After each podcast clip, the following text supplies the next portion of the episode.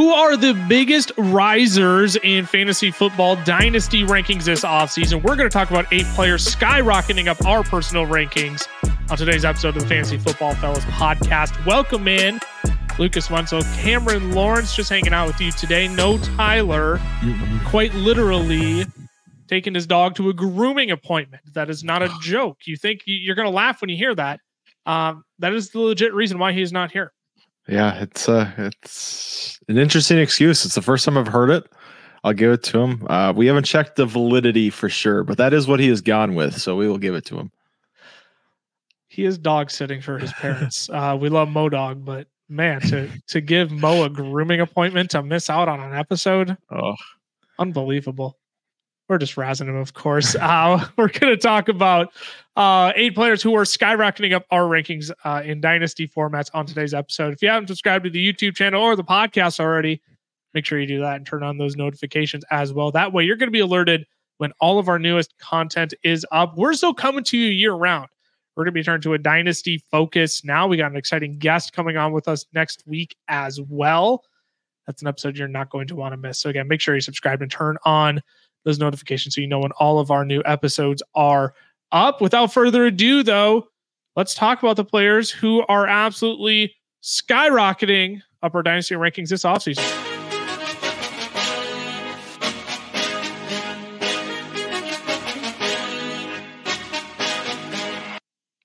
Now, there's a lot of guys that I feel like we probably could have gone with in this episode.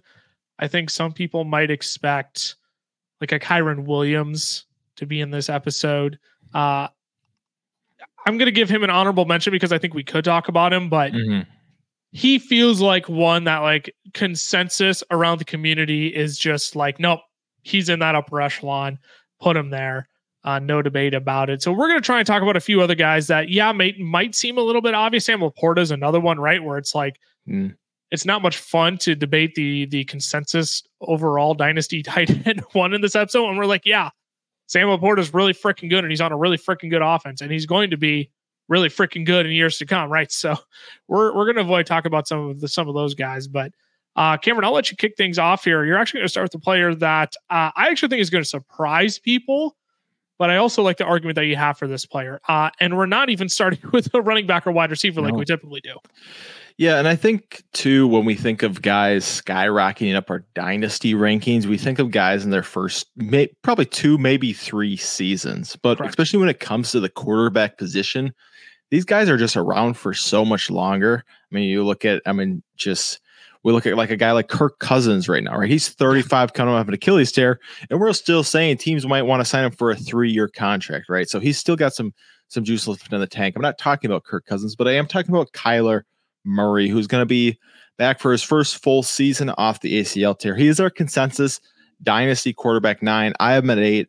Lucas, you have him at 9, and Tyler has him all the way down at 11. So we'll have to talk to him a little later about that. But once he gets back from that dog grooming appointment, exactly. Dog grooming. Yeah. I mean, who sticks someone with dog grooming when they're dog sitting for you? I mean, that's just tough. Tyler, you got to talk to the parents on that one. I'm concerned about that one. But Kyler is only 26 years old. He's younger than Josh Allen, Patrick Mahomes, Lamar Jackson. He's younger than Joe Burrow, which we talked about just before we started. That's just a crazy, mind-blowing stat. You know, that's like if you were to ask me and they said, hey, you get $20 if you get it right, who's older, Kyler or Burrow? I'd pick Kyler hands down. I'd pick Kyler, yeah. But it's Burrow. Since 2019, he has averaged 18.2, 24.4, 22.2, 18.9, 18.9 fantasy points per game, respectively, each season. Other than his rookie year, other than that first 18.2, he's been top 8 quarterback in points per game. Right, that's fantastic. This season, only 5 quarterbacks had over 18.9 fantasy points per game. Or actually, no, I take that back. 7 of them. He would have been quarterback 8 this year as well, right? And this year, he wasn't running nearly as much, right? He came halfway through the season, and Arizona was terrible this year. Yeah. He's going to be fully healthy, and he's shown that he can put up almost 4,000 yards and 37 total touchdowns in a season, which he did back in 2020. In his 3 healthy seasons, he's thrown for at least 3,700 yards. He's rushed for at least 480 yards in each season. He's at least 25 touchdowns. right? These are great stats, and he's just a guy who's going to continue to perform. He's a guy who's always got it done on the ground. Even this last year, coming back off injury, right? 244 rushing yards in 8 games. So we're looking at about 510 rushing yards on the season. It was what he would have averaged if he would have played 17 games, which coming off an ACL, we weren't expecting him to really run, but he still did. He still showed that they can. And they're in a spot where they're committed to him moving forward. So they're going to be looking to take a Marvin Harrison or a Malik Nabers in this draft. And that's going to be huge just to add another person, even if Marquise Brown walks, because I think we can agree Marquise Brown's been great, but he's not an alpha. He's not a number one wide receiver. And actually, and then having who you're going to, talk about a little bit later, Trey McBride over there as well has been huge, right? Just from a safety blanket perspective, just from a guy that he can, you know, dump off, but then McBride can also make some plays. So they're going to build the offense around him. They can't be worse than they were last year. He's going to have a full healthy offseason, and he still averaged 18.9 fantasy points per game last year. So I think Kyler's just a guy that, okay, he's healthy again. He should be viewed as a top 8, top 9 quarterback moving forward. The thing about Kyler Murray that I'm encouraged by as well, especially coming off that ACL tear, like we've even seen, and not even ACL tear, we've seen Dak Prescott when he had his nasty ankle sprain the one year, right? Dak Prescott just didn't come back as mobile the following year. And that's typically how it is with these quarterbacks. Joe Burrow even, right? Not that Joe Burrow is the most mobile guy in the world, but like he's basically, you know, restricted to not I shouldn't say restricted to just a pocket passer, but you know, again, these guys who have these lower body injuries, they just don't come back as mobile. Yet you look at Kyler when he came back last year, because that was a big concern, right? It's like, how mobile is Kyler going to be willing to be? During his stretch when he came back, 44 rush attempts. I mean, it's nothing astronomical. But you look at the state of the quarterback position, that was the 6th most. He had 3 rush touchdowns as well. You have James Conner, who's on the market this offseason. They may not bring him back. And I'm not saying they're going to, you know, run out Amari DiMercato out there. I'm not saying they're going to run out a nobody at the running back position. But what it does is that if you don't have that formidable goal line force, it gives Kyler Murray more opportunities around the goal line as well. So I think where people are going to be tempted to, you know, have guys like Brock Purdy or Trevor Lawrence, you know, ahead of him. I think those are 2 names that, you know, when they see them fall in our rankings, Justin Fields even, you know, when they see, you know, Kyler Murray is ahead of some of those guys in our dynasty rankings, which you can, by the way, get in our chalkboard down in the link in the description of the video you are listening to. I think people will be surprised to see that, but at the same time, like Kyler's kind of the complete package, right? He can be a 3,500 yard passer for you. He can toss, you know, 25 plus touchdowns in a season. He can run for, like, he can basically be Lamar Jackson. Yeah. And they're going to continue to add to this offense. I'm 100% in agreement. This isn't a team that's also going to turn everything around in one year. They're going to continue to struggle. They're going to continue to play from behind. Again, I'll talk about this later when I talk about my spoiler, Trey McBride already. I still like Kyler Murray in dynasty formats, especially for how young he is. I think he's going to be one that people are going to overlook. And frankly, as I'm thinking about, you know, my buy and sell candidates next week, like Kyler Murray might be one of my favorite buy candidates in dynasty formats right now. And I say that because I went out and did it last season when he came back from injury. Yeah. And we talked about this. We had a meeting this morning as the fellas, and I was looking at a dynasty league. We're a super flex. I got Lamar Mahomes. And I was like, man, I want to go try and sell Mahomes for Kyler Plus. And I go look, and of course Lucas has him. So I'm like, and Lucas also has Josh Allen. So I can't give Lucas a team of Josh Allen and Patrick Mahomes. And so it's a fight that I'm having where I really want to go do it. But at the same time, I feel like the whole league would be on me if Lucas pulled out a championship this year. So it's an internal fight, but yeah, I'm 100% in agreement. I think he's a great buy right now in dynasty. You also get the part that I have Travis Kelce in that league too. Not that Travis Kelce is a formidable threat, but you know, I would gladly take the Mahomes Kelce stack if I could, get it in a super flex dynasty league, but I digress. I agree. I think Kyler Murray is a guy, where I think people would have him, you know, in that coming into last season, you know, in that, you know, 15-ish range probably, but now he's inside of our top 10 quarterbacks, and I really don't hate that whatsoever. You brought up at the start of your Kyler Murray dialogue there that typically, you know, we focus on guys, you know, who are, you know, 2-3 years into the league, and I am going to focus on a guy who's going to be entering into his second year in the league, and that is Rashee Rice of the Kansas City Chiefs. He's our consensus wide receiver 17. 17 for both of us, Cameron. Ty actually has him ahead of us at 16. I am really tempted to keep moving him up my dynasty rankings because the more digging I do on Rashee Rice, the more and more excited I get about him going into 2024. I mean, a lot of people liked him coming out of SMU, but also a lot of people said they liked Sky Moore coming out of Western Kentucky the year prior. And we all saw how that turned out. Everybody got burned on Sky Moore, who was in on him. So there was already this baddish taste with Rashee Rice going into last season to begin with. And I mean, he started off slow, like all rookie wide receivers do, right? But then we saw that second half rookie leap that we almost are guaranteed to see every year. People are like, oh, they've been struggling though. But in the first part of the year in redraft formats, it's like, it's coming. You just have to be patient because it takes time to get acclimated to the league. So in 6 games, from week 12 on, Rashee Rice, he drew 9 targets a game, 7 receptions a game, averaged 86 receiving yards per game. He led all wide receivers in yak, yards after the catch, with 402 yards. And Ice Guns KQ was the wide receiver 4 in PPR formats during that stretch. I mean, it was a 2021 Amon-Ra-esque stretch for him. Amon-Ra's was definitely better, but you know, you look at the numbers, you look at the comparisons, the volume, and just the spike that you saw in the second half of the season. There's a lot of similarities between the two. So unless Kansas City brings in a high caliber wide receiver this offseason, like a Mike Evans, who's now reported to actually be on the market for free agency. It sounds like him and Tampa Bay are pretty far apart on a deal. But unless if Kansas City brings in a high caliber wide receiver, like those are the vibes I'm getting for Rashee Rice going into 2024, those Amon-Ra vibes.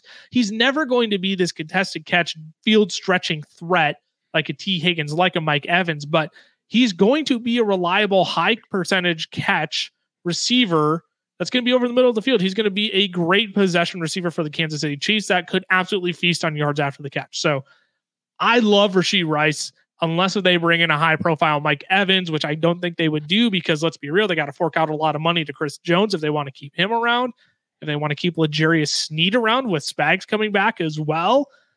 They're not going to have money to spend on Mike Evans. So, and even like I've seen people talk like, what if they take a Ladd McConkey at the end of the first round, or God forbid, Keon Coleman, right? They, another young wide receiver. I don't think that matters because Rashee Rice is the established one. He's the one who has a rapport built out with Patrick Mahomes. I'm not worried about any of those guys, unless if it's a Marvin Harrison, a Malik Nabers, a Rome Odunze, then I might have a little bit of nerves, but those guys are going top 10 and the Chiefs aren't in any spot to trade all the way up from 32 inside of the top 10. So I love Rashee Rice going into next year. He is definitely one of the biggest skyrocketers up my rankings this offseason. Yeah, I would agree. I think at first I had been worried, what if they do bring in somebody, else? What is that going to look like? Patrick Mahomes threw the ball 597 times last year. That was third most, right? So there's going to be targets to go around. And I guarantee if they bring someone else, they're not going to go, hey, let's take him from Rashee Rice. It's going to be, hey, let's not throw the ball to Kadarius Toney, MVS anymore, right? It's going to be, let's not throw the ball to Justin Watson, right? They're going to figure out how to get it. The only two guys I'd really be worried about them bringing in is Michael Pittman, which I don't think they do because I think he can play a similar area of the field, and Brian Thomas Jr. out of LSU. Sure. And the Chiefs have shown, right, they aren't interested as much in taking a first round wide receiver. They'd rather fill out the team elsewhere. And I don't think they change that after winning 2 Super Bowls in a row. But if they bring in a Keon Coleman, if they sign T. Higgins, these guys, like you said, these guys are contested catch guys. These guys are going to play strictly on the outside. They're going to be the big play guys, which is not Rashee Rice's area. Travis Kelce is only getting older. And I think just having that rapport with Mahomes being, other than Kelce and Tyreek Hill, the third wide receiver ever to really have a connection with Mahomes is going to be a pretty big deal for him. I couldn't agree more. Let's move on to your next player, Cameron. We're going to talk about another pass catcher here, but I'm shocked. Like you only have one wide receiver or running back in your top 4 skyrocketing players here. But go ahead, let's talk about this next player because I think we're going to have a little bit of fun with this one. Yeah, it's Kyle Pitts, and I know the running back. No, I know. Everybody's, why are you back on the train? The biggest reason is I just think quarterback's gonna be better than this year than it was last year. I don't care who they bring in, it is going to be better, and coaching usage of Kyle Pitts cannot get worse. He is our consensus tight end 9. I have him at 7, Lucas at 10, Tyler at 9. His rookie season, I don't think, like, it was really impressive other than the fact he didn't score touchdowns. The reason we look at his rookie season as a disappointment is because we decided to all draft him in the third round when he was not a third round candidate, right? No rookie tight end except for Sam LaPorta this year should be a rookie tight end. But in 2021 as a rookie, 68 receptions, 110 targets, 1,026 yards. By the way, that's 140 more receiving yards than Sam LaPorta had this season, but he only had one touchdown. That was it for Kyle Pitts. That was the reason it wasn't as memorable. 10.4 points per game, tight end 11. But I want to compare him to a player in 2023 this season. I'm going to give you this guy's stat line. I want you to tell me who he was. 65 receptions, 90 targets, 1,020 yards, and 6 touchdowns, 12.7 points per game. Do you know who that was? 12.7 points per game. He was a tight end 5 this year. My initial thought is, if I knew how many games he played, my initial thought is Hawk had way more targets than that. My initial thought is like a George Kittle or Mark Andrews. It is George Kittle. So George Kittle in 16 games. Snap. In 16 games this year as the tight end 5, had 3 less receptions and 6 less yards on the season than Kyle Pitts did his rookie year. And the big difference was Kittle had 6 touchdowns this year compared to Pitts' 1. So I'm not saying necessarily that Pitts is all of a sudden going to be this tight end 1 in Dynasty this next year, right? I think there's a long way to go with the LaPortas, McBrides, Kincaids now. Kelsey's still there. Andrew's still there. But I think he's going to be in that conversation. There's only one other tight end in NFL history to go over 1,000 yards in the rookie season. Kyle Pitts and Mike Ditka were the two. This last year, he was first in air yards, first in air yard share among tight ends, 10th in route run, first in deep targets, and first in unrealized air yards, which means they used him down the field where he belongs. The problem was they just didn't connect, right? Desmond Ridder wasn't it. Atlanta's going to have to find something else, right? You can't be a new regime and just keep going back to what you know doesn't work. So there will be a quarterback upgrade, and that's what gets me excited is I think we know that the talent is there for Kyle Pitts. We know that, you know, how good he can be. It's just, can he get the opportunity? Can he stay on the field? And the only real issue and the only real thing that scares me is how do I want to say this? How big of a reason is his run blocking? Like how big of a weakness is that they kept taking him off the field? Like if that's a big enough reason that he can't play, then that becomes an issue. But at the same time, the dude's a 6'4", 250-pound wide receiver. Yeah, he really is. And it's not like Travis Kelce is necessarily the best blocker, right? And the Chiefs can figure out a way to get him on the field. So it doesn't worry me too much unless it's just like they can't even have him block at all. But I don't see that being the issue. So I have Kyle Pitts personally climbing up my dynasty rankings. So I agree with a lot of what you said. I do think the quarterback situation gets better this offseason. Now, my concern with that is how much better does it get? Who is going to be the quarterback for the Atlanta Falcons in 2024? Because if it's Justin Fields, I think I'm going to move Kyle Pitts on my dynasty rankings. Justin Fields last year, he had a 40.7% completion, deep ball completion percentage. That was 13th best of all quarterbacks. Which again, if you're talking about using Kyle Pitts downfield, you want someone who could be able to deliver him the ball downfield, because too many times you see Desmond Ridder, Taylor Heineke just absolutely sail one. Like sail is the appropriate word. It wasn't just like a miss. Like they sail it, 5 yards above Kyle Pitts' head. And it's like, where are you throwing that? Like it's baffling to me sometimes. It's like, I did feel bad for Kyle Pitts because he does need someone who can deliver him the football.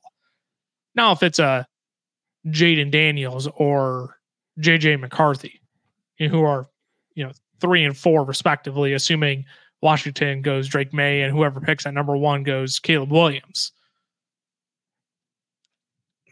Are we sure they're going to be beneficial for Kyle Pitts right away? Do they need time to get settled and acclimated into the NFL as well? That's where I have more hesitations.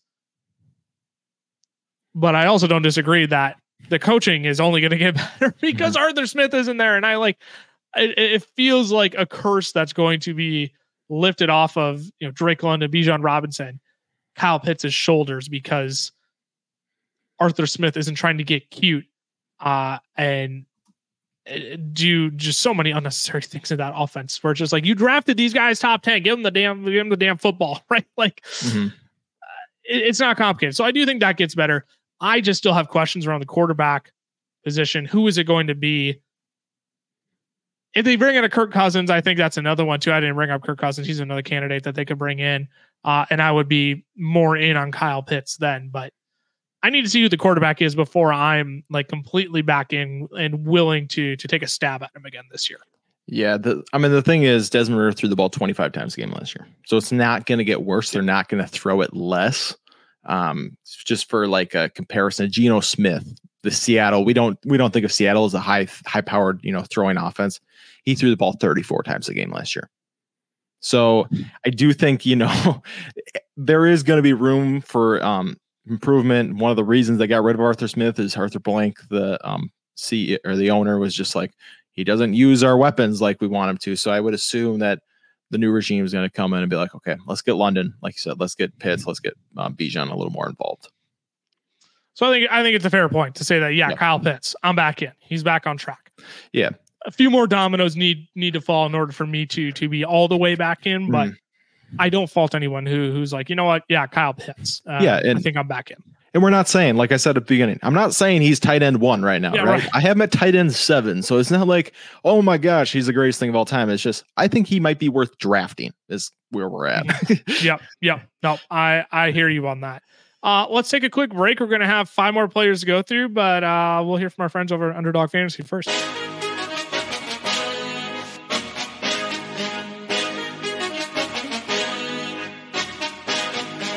Today's podcast episode is brought to you by our friends over at Underdog Fantasy. Now, we love Underdog. It is the easiest place to play best ball formats, and they even have their own form of player props called Pick'em.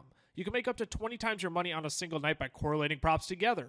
2 picks will triple your money, 3 will 6 times it, 4 will 10 times it, and 5 plays that all hit will multiply your entry by 20. You can even place insurance on your picks too, so if only 4 of your 5 props hit, you still get 10 times your entry. And if you use our code FELLAS when signing up, Underdog is going to double your first deposit up to $100.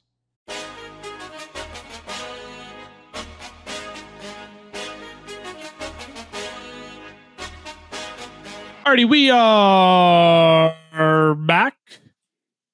You were like right on time with that one. I was impressed. That's great.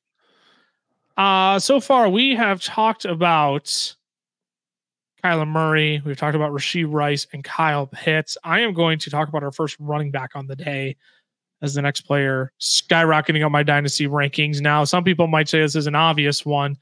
I think there's enough discourse that I don't feel bad making him one of my skyrocketing players.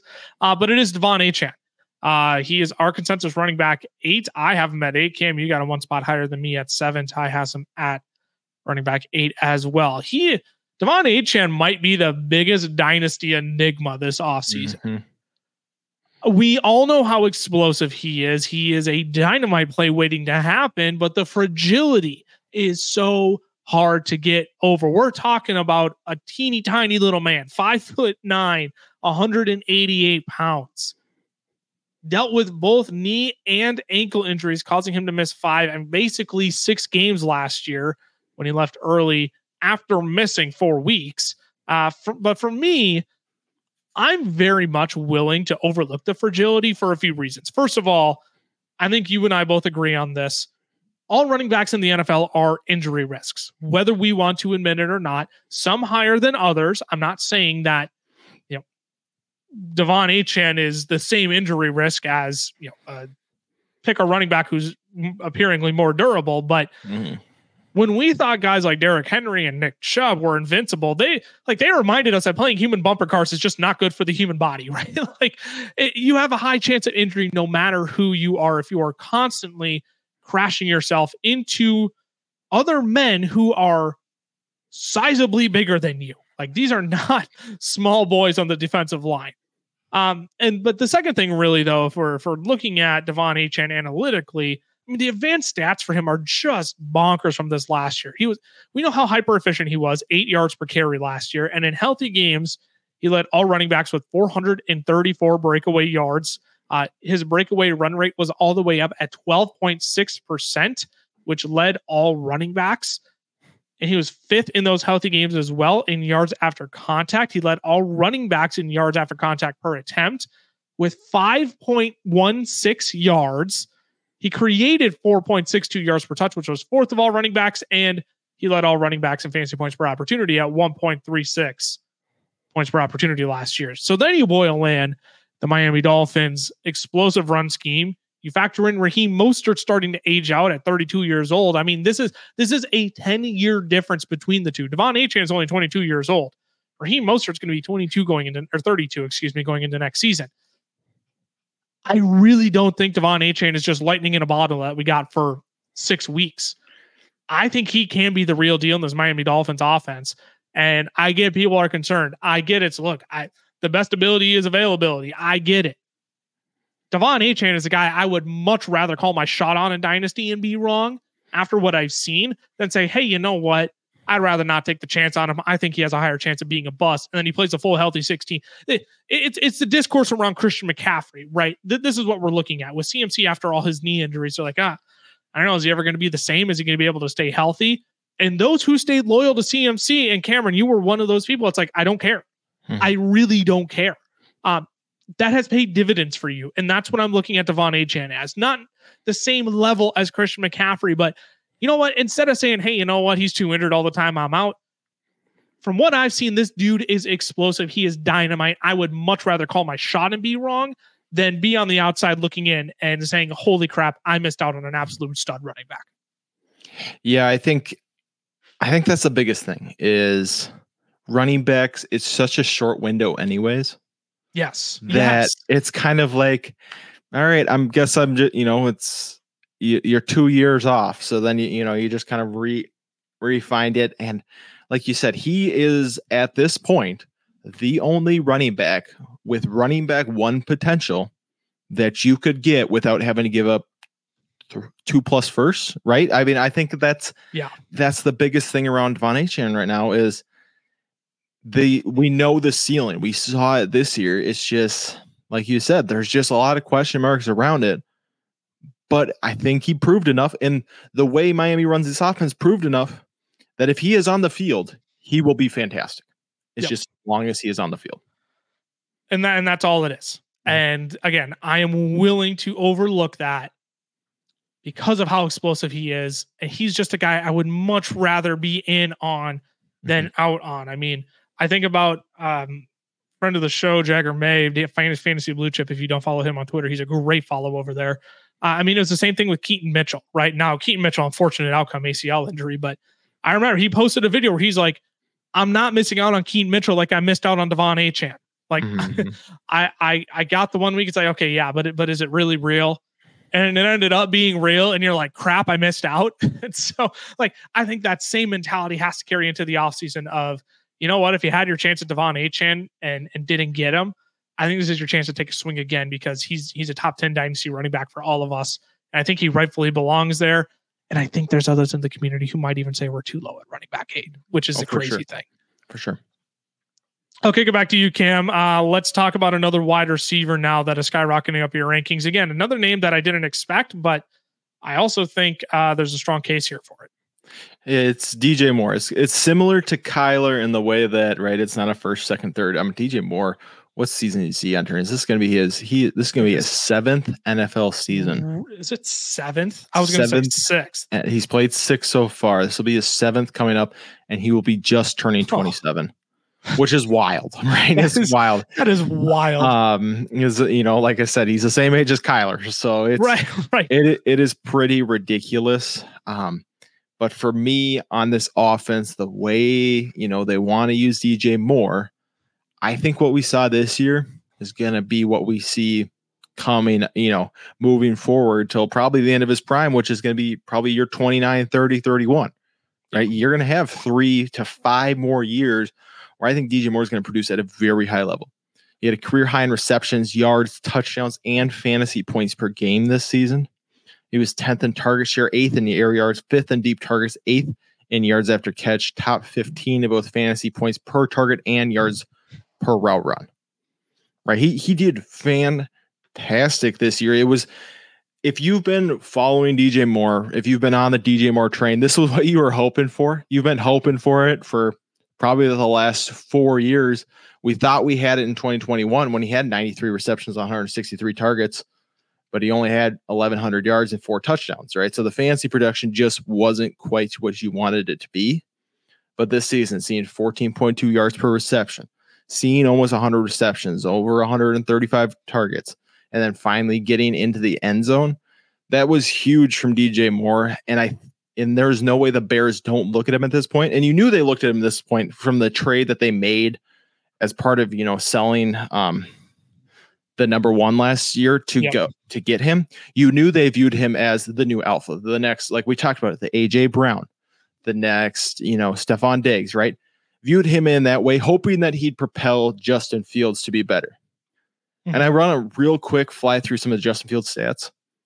We talked about Desmond Ridder, 25 attempts a game. Fields this last season, 28.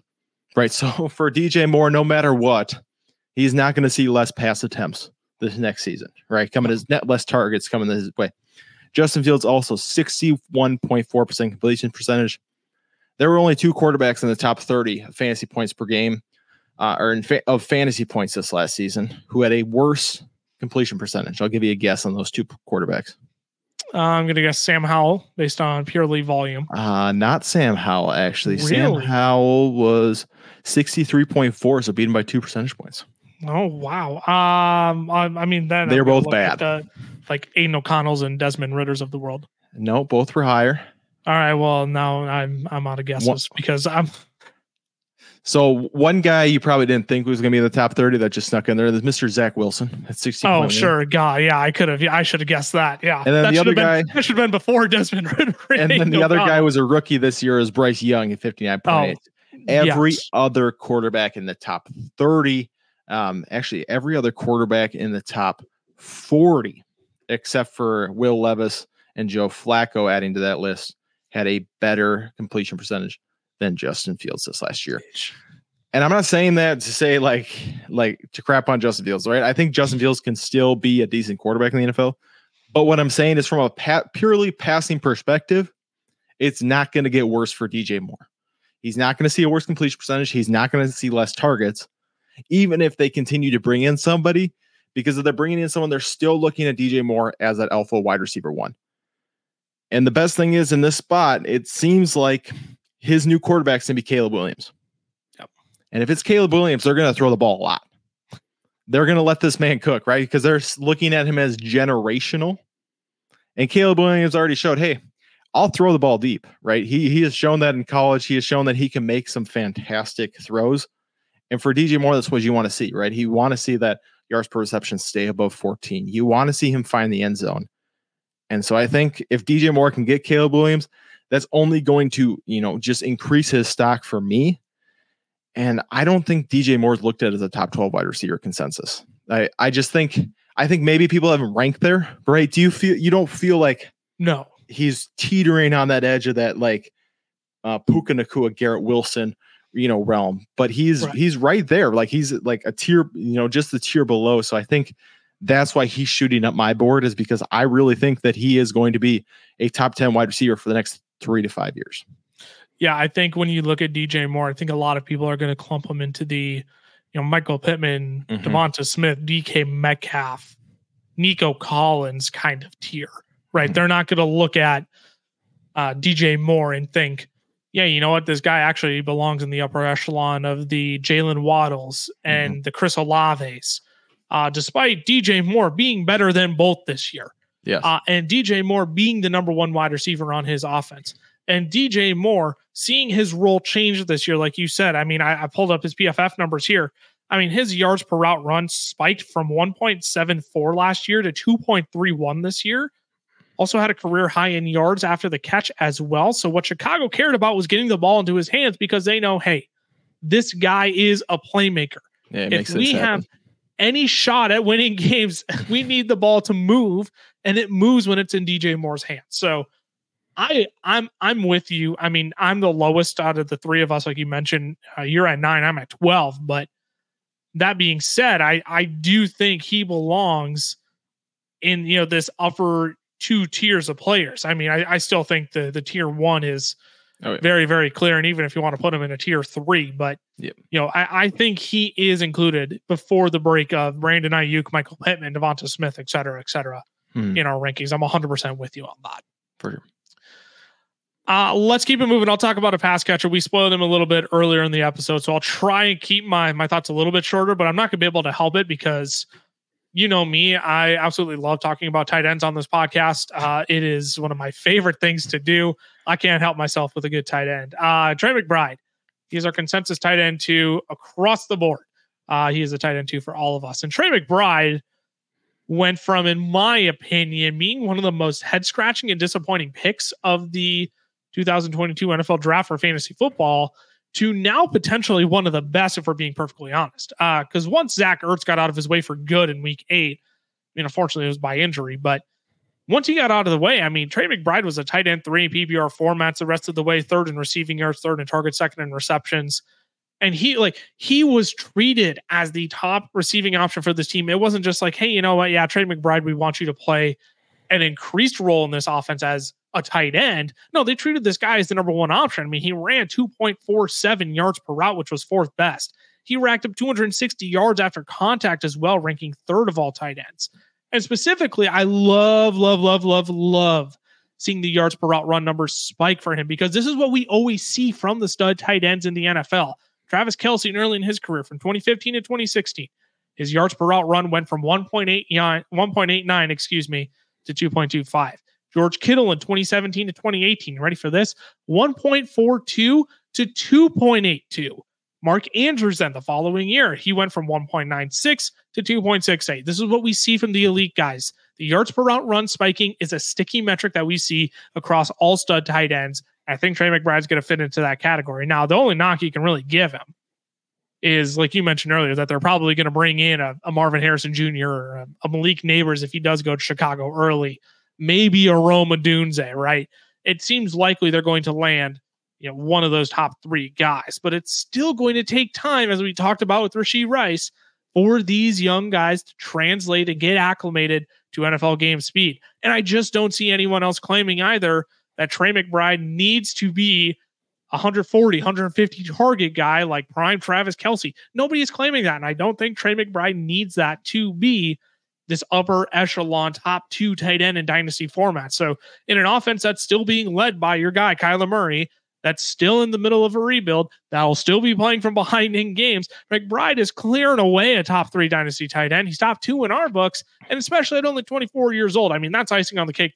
You're going to have a lot of more good quality years from Trey McBride as long as Kyler Murray is still on the team, as long as they're continuing to rebuild this offense. And frankly, the more they build around Kyler Murray, Trey McBride in this offense, the more proficient this offense is going to be, which will actually probably lead to more quality opportunities for Trey McBride. So you have a long shelf life here with Trey McBride.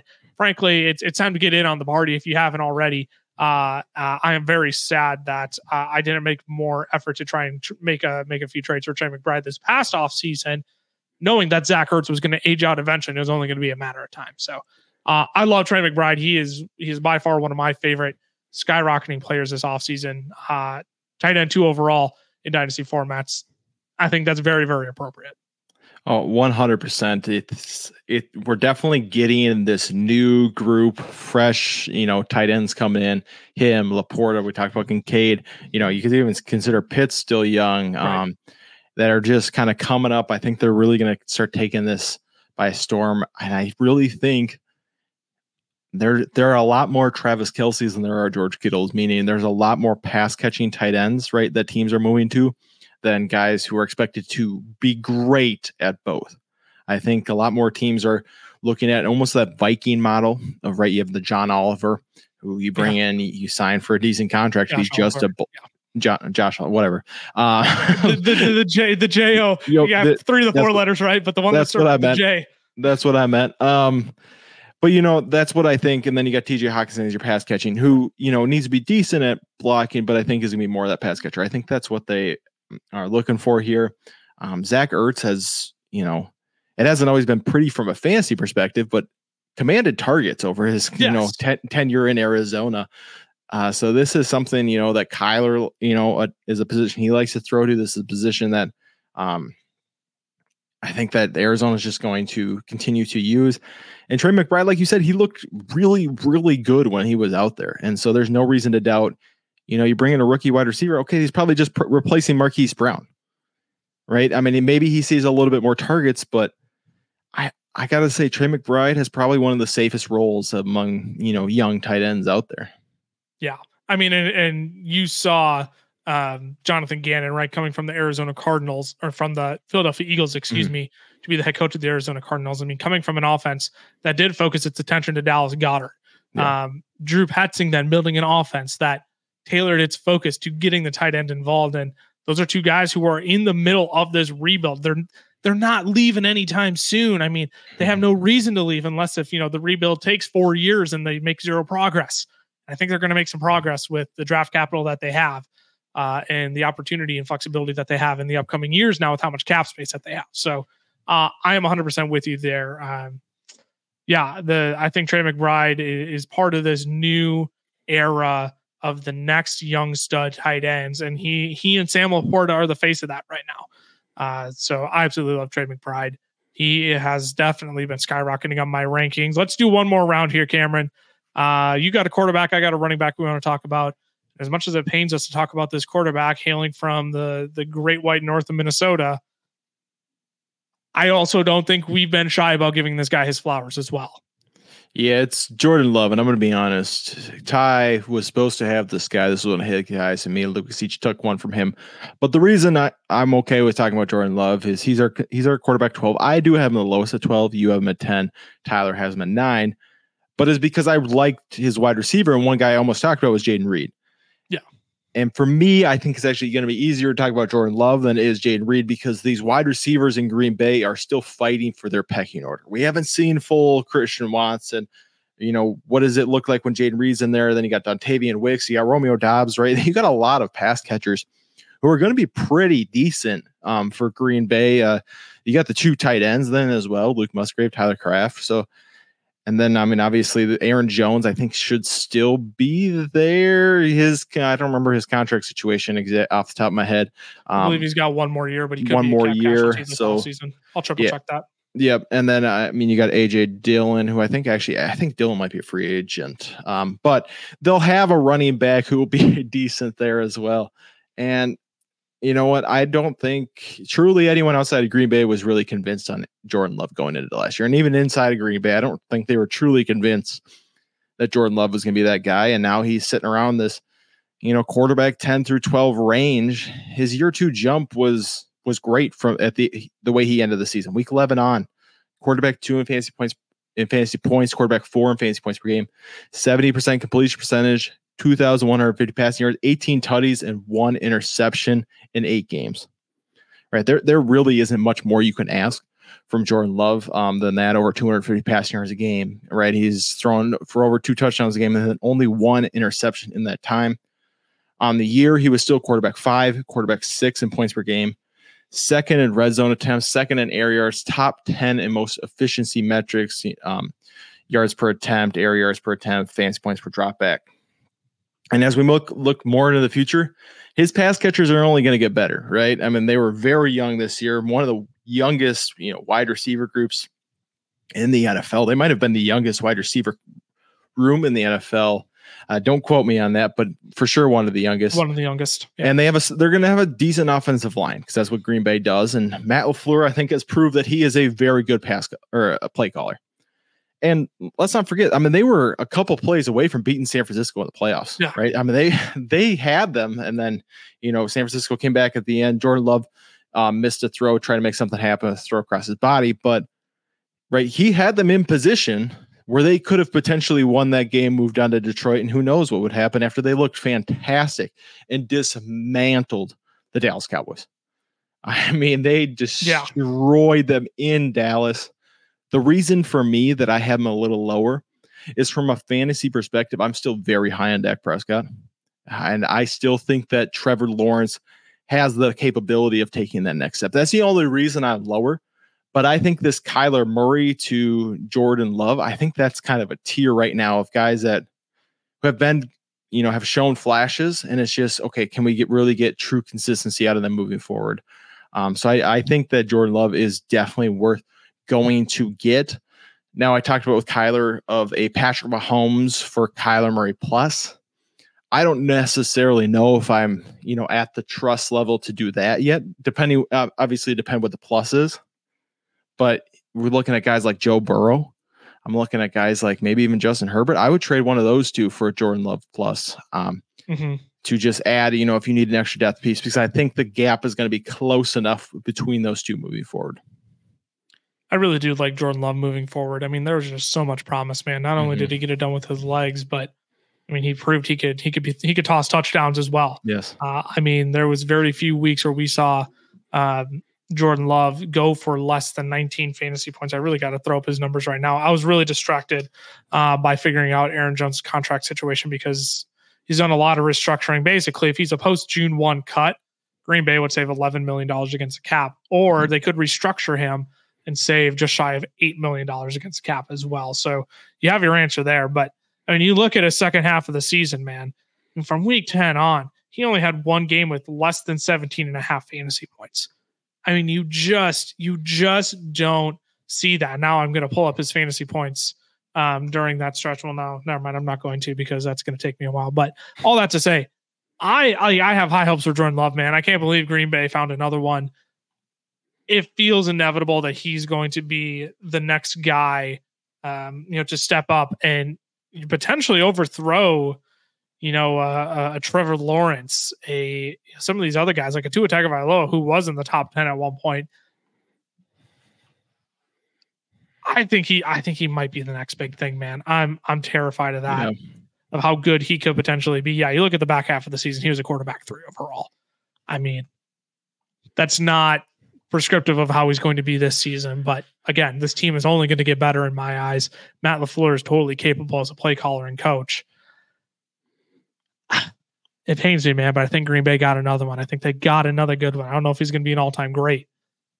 They got themselves another one, and for fantasy football, for how young Jordan Love is, for how much, you know, tread on the tires he still has, 25 years old, man, I can't believe that.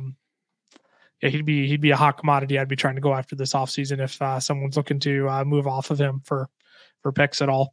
Yeah, he definitely has a Dak Prescott fantasy ceiling to me.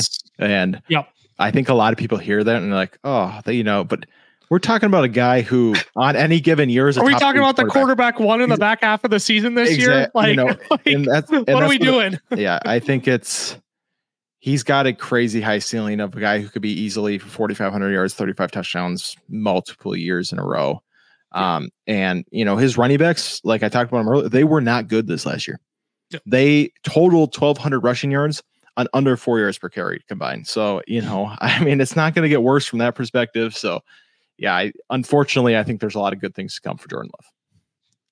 I'll wrap us up here with one more guy. Let's fly through Tyjae Spears. I don't want to fall victim to like false hope, but at the same time, we knew he was going to be playing from behind Derrick Henry last year. Even still, though, he was an exciting prospect coming out. He showed some really nice flashes at the Senior Bowl last year. Really got on a lot of people's radars there. Ty was extremely high on Tyjae Spears coming out. I like Tyjae Spears as well.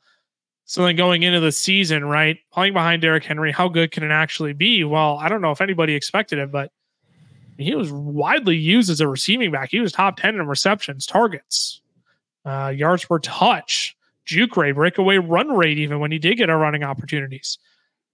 He's 13th in fantasy points per opportunity as well. And so his impact in the receiving game was much more prominent. And I think what continued to hold him back in people's eyes is like, okay, well, where is Derrick Henry going to end up after this year?